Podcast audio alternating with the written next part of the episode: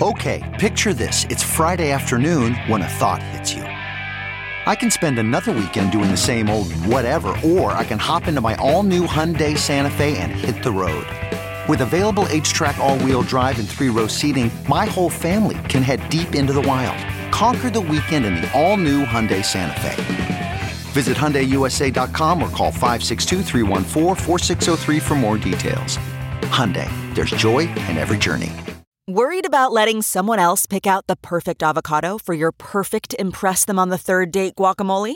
Well, good thing Instacart shoppers are as picky as you are. They find ripe avocados like it's their guac on the line. They are milk expiration date detectives. They bag eggs like the twelve precious pieces of cargo they are. So let Instacart shoppers overthink your groceries so that you can overthink what you'll wear on that third date. Download the Instacart app today to get free delivery on your first three orders, while supplies last. Minimum ten dollars per order. Additional terms apply. So many of the supposed champions of economic reform don't actually take the time to understand true systemic alternatives. Instead, their mechanism for change is just more regulation of the existing institutions that have shown themselves time and time again to be the problem. It's like wanting a system run by criminals with better handcuffs, rather than a system just not run by criminals in the first place. Welcome back to The Breakdown with me, N L W. It's a daily podcast on macro, Bitcoin, and the big picture power shifts remaking our world. The Breakdown is sponsored by Nexo dot io and Casper, and produced and distributed by CoinDesk. What's going on, guys? It is Wednesday, March third, and today we are talking about Elizabeth Warren and whether you're really surprised that she doesn't get Bitcoin. First up, however, let's do the brief. First on the brief today, some big crypto M and A news. PayPal is reportedly in the process of buying Curve, which is a crypto custody technology platform. An Israeli outlet is reporting the purchase price at two hundred to three hundred million dollars, while a CoinDesk source says it's closer to five hundred million dollars. The rumor is that PayPal tried to buy BitGo for seven hundred fifty million dollars in cash last year and got rebuffed. So why is this interesting? Well, one of the things we've discussed is that as all of these mainstream financial firms, both fintechs like PayPal, as well as traditional services like banks, get into the business of actually offering crypto services, they're not going to have the time or know-how to build things out themselves.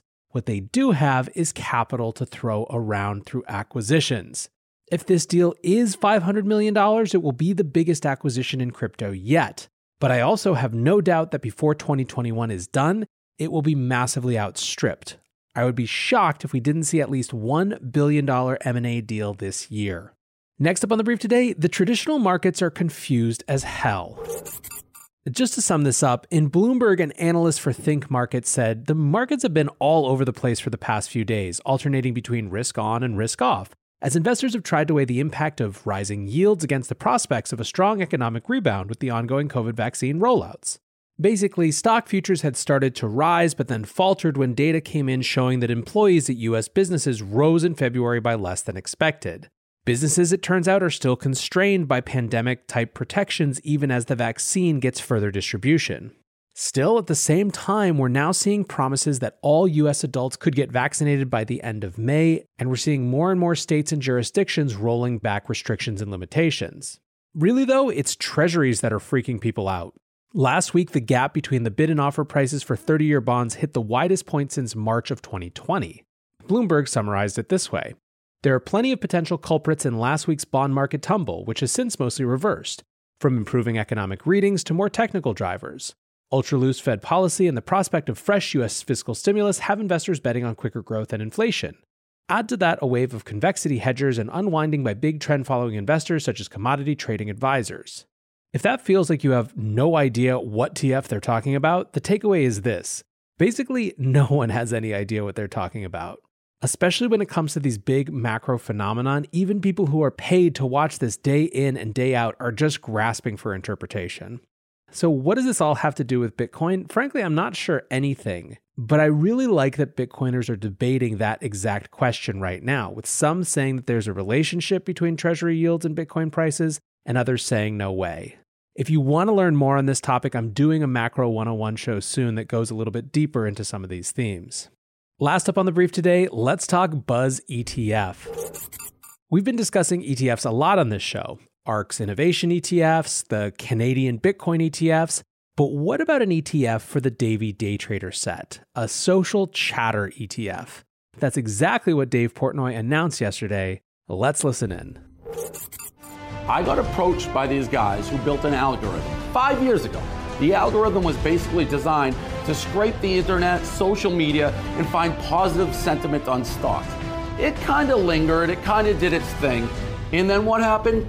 D D D G happened, I happened, COVID happened. All of a sudden, the amount of chatter on the internet about stocks exploded. They reached out to me when? When Penn National showed up in their rankings. Like, hmm, Penn, what's going on there? Oh, Dave Portnoy, Penn, D D D G. He gets it. They scrape D D D G, they scrape, scrape Reddit, they scrape StockTwits, everything. They showed me their algorithm. I said, this is brilliant. Of course it'll work. If you don't adapt, you die.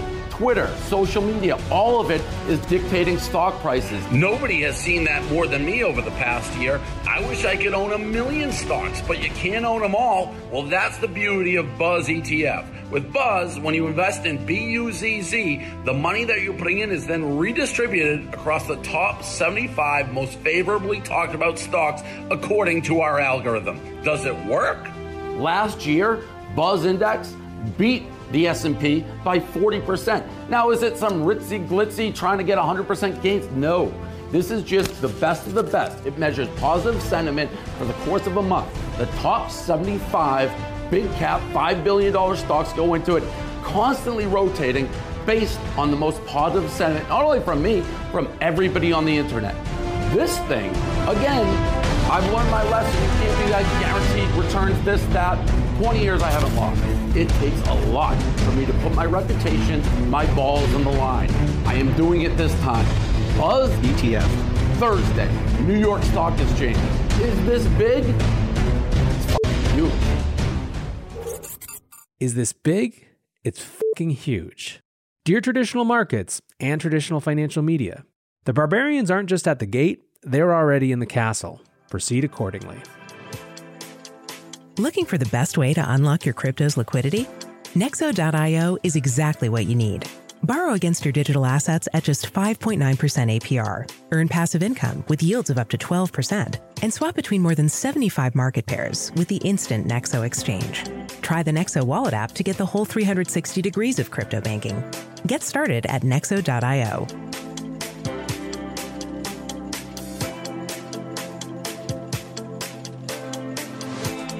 Until now, blockchain technology has been a series of compromises. No layer one protocol exists in the market that supports everything enterprises, developers, and consumers need from decentralized applications. Meet Casper. Casper provides the blockchain ecosystem with a solution that makes no compromises around decentralization, security, or performance. Learn more at casper dot network. And with that, let's shift to our main conversation. I do want to talk about Elizabeth Warren's comments on cable news regarding Bitcoin, but first, let's talk about Gary Gensler's hearing. And to be clear, this is much more significant in terms of likely impact on our industry. Gensler is a former C F T C chair and is now nominated to lead the S E C. He has also taught a course at M I T about Bitcoin and blockchain. On Tuesday, he had a confirmation hearing in front of the Senate Banking Committee. Unsurprisingly, he tried to thread the needle between talking about the opportunities of Bitcoin and other crypto technology, while also talking about the need for regulation. Gensler called these technologies a catalyst for change and said, Bitcoin and other cryptocurrencies have brought new thinking to payments and financial inclusion, but they've also raised new issues of investor protection that we still need to attend to. If confirmed at the S E C, I'd work with fellow commissioners to both promote the new innovation but also at the core to ensure investor protection. Gensler reinforced the distinction between an equity offering and an investment contract that would fall under the S E C's purview, and things like Bitcoin that operate more commodity-esque and would fall under the C F T C.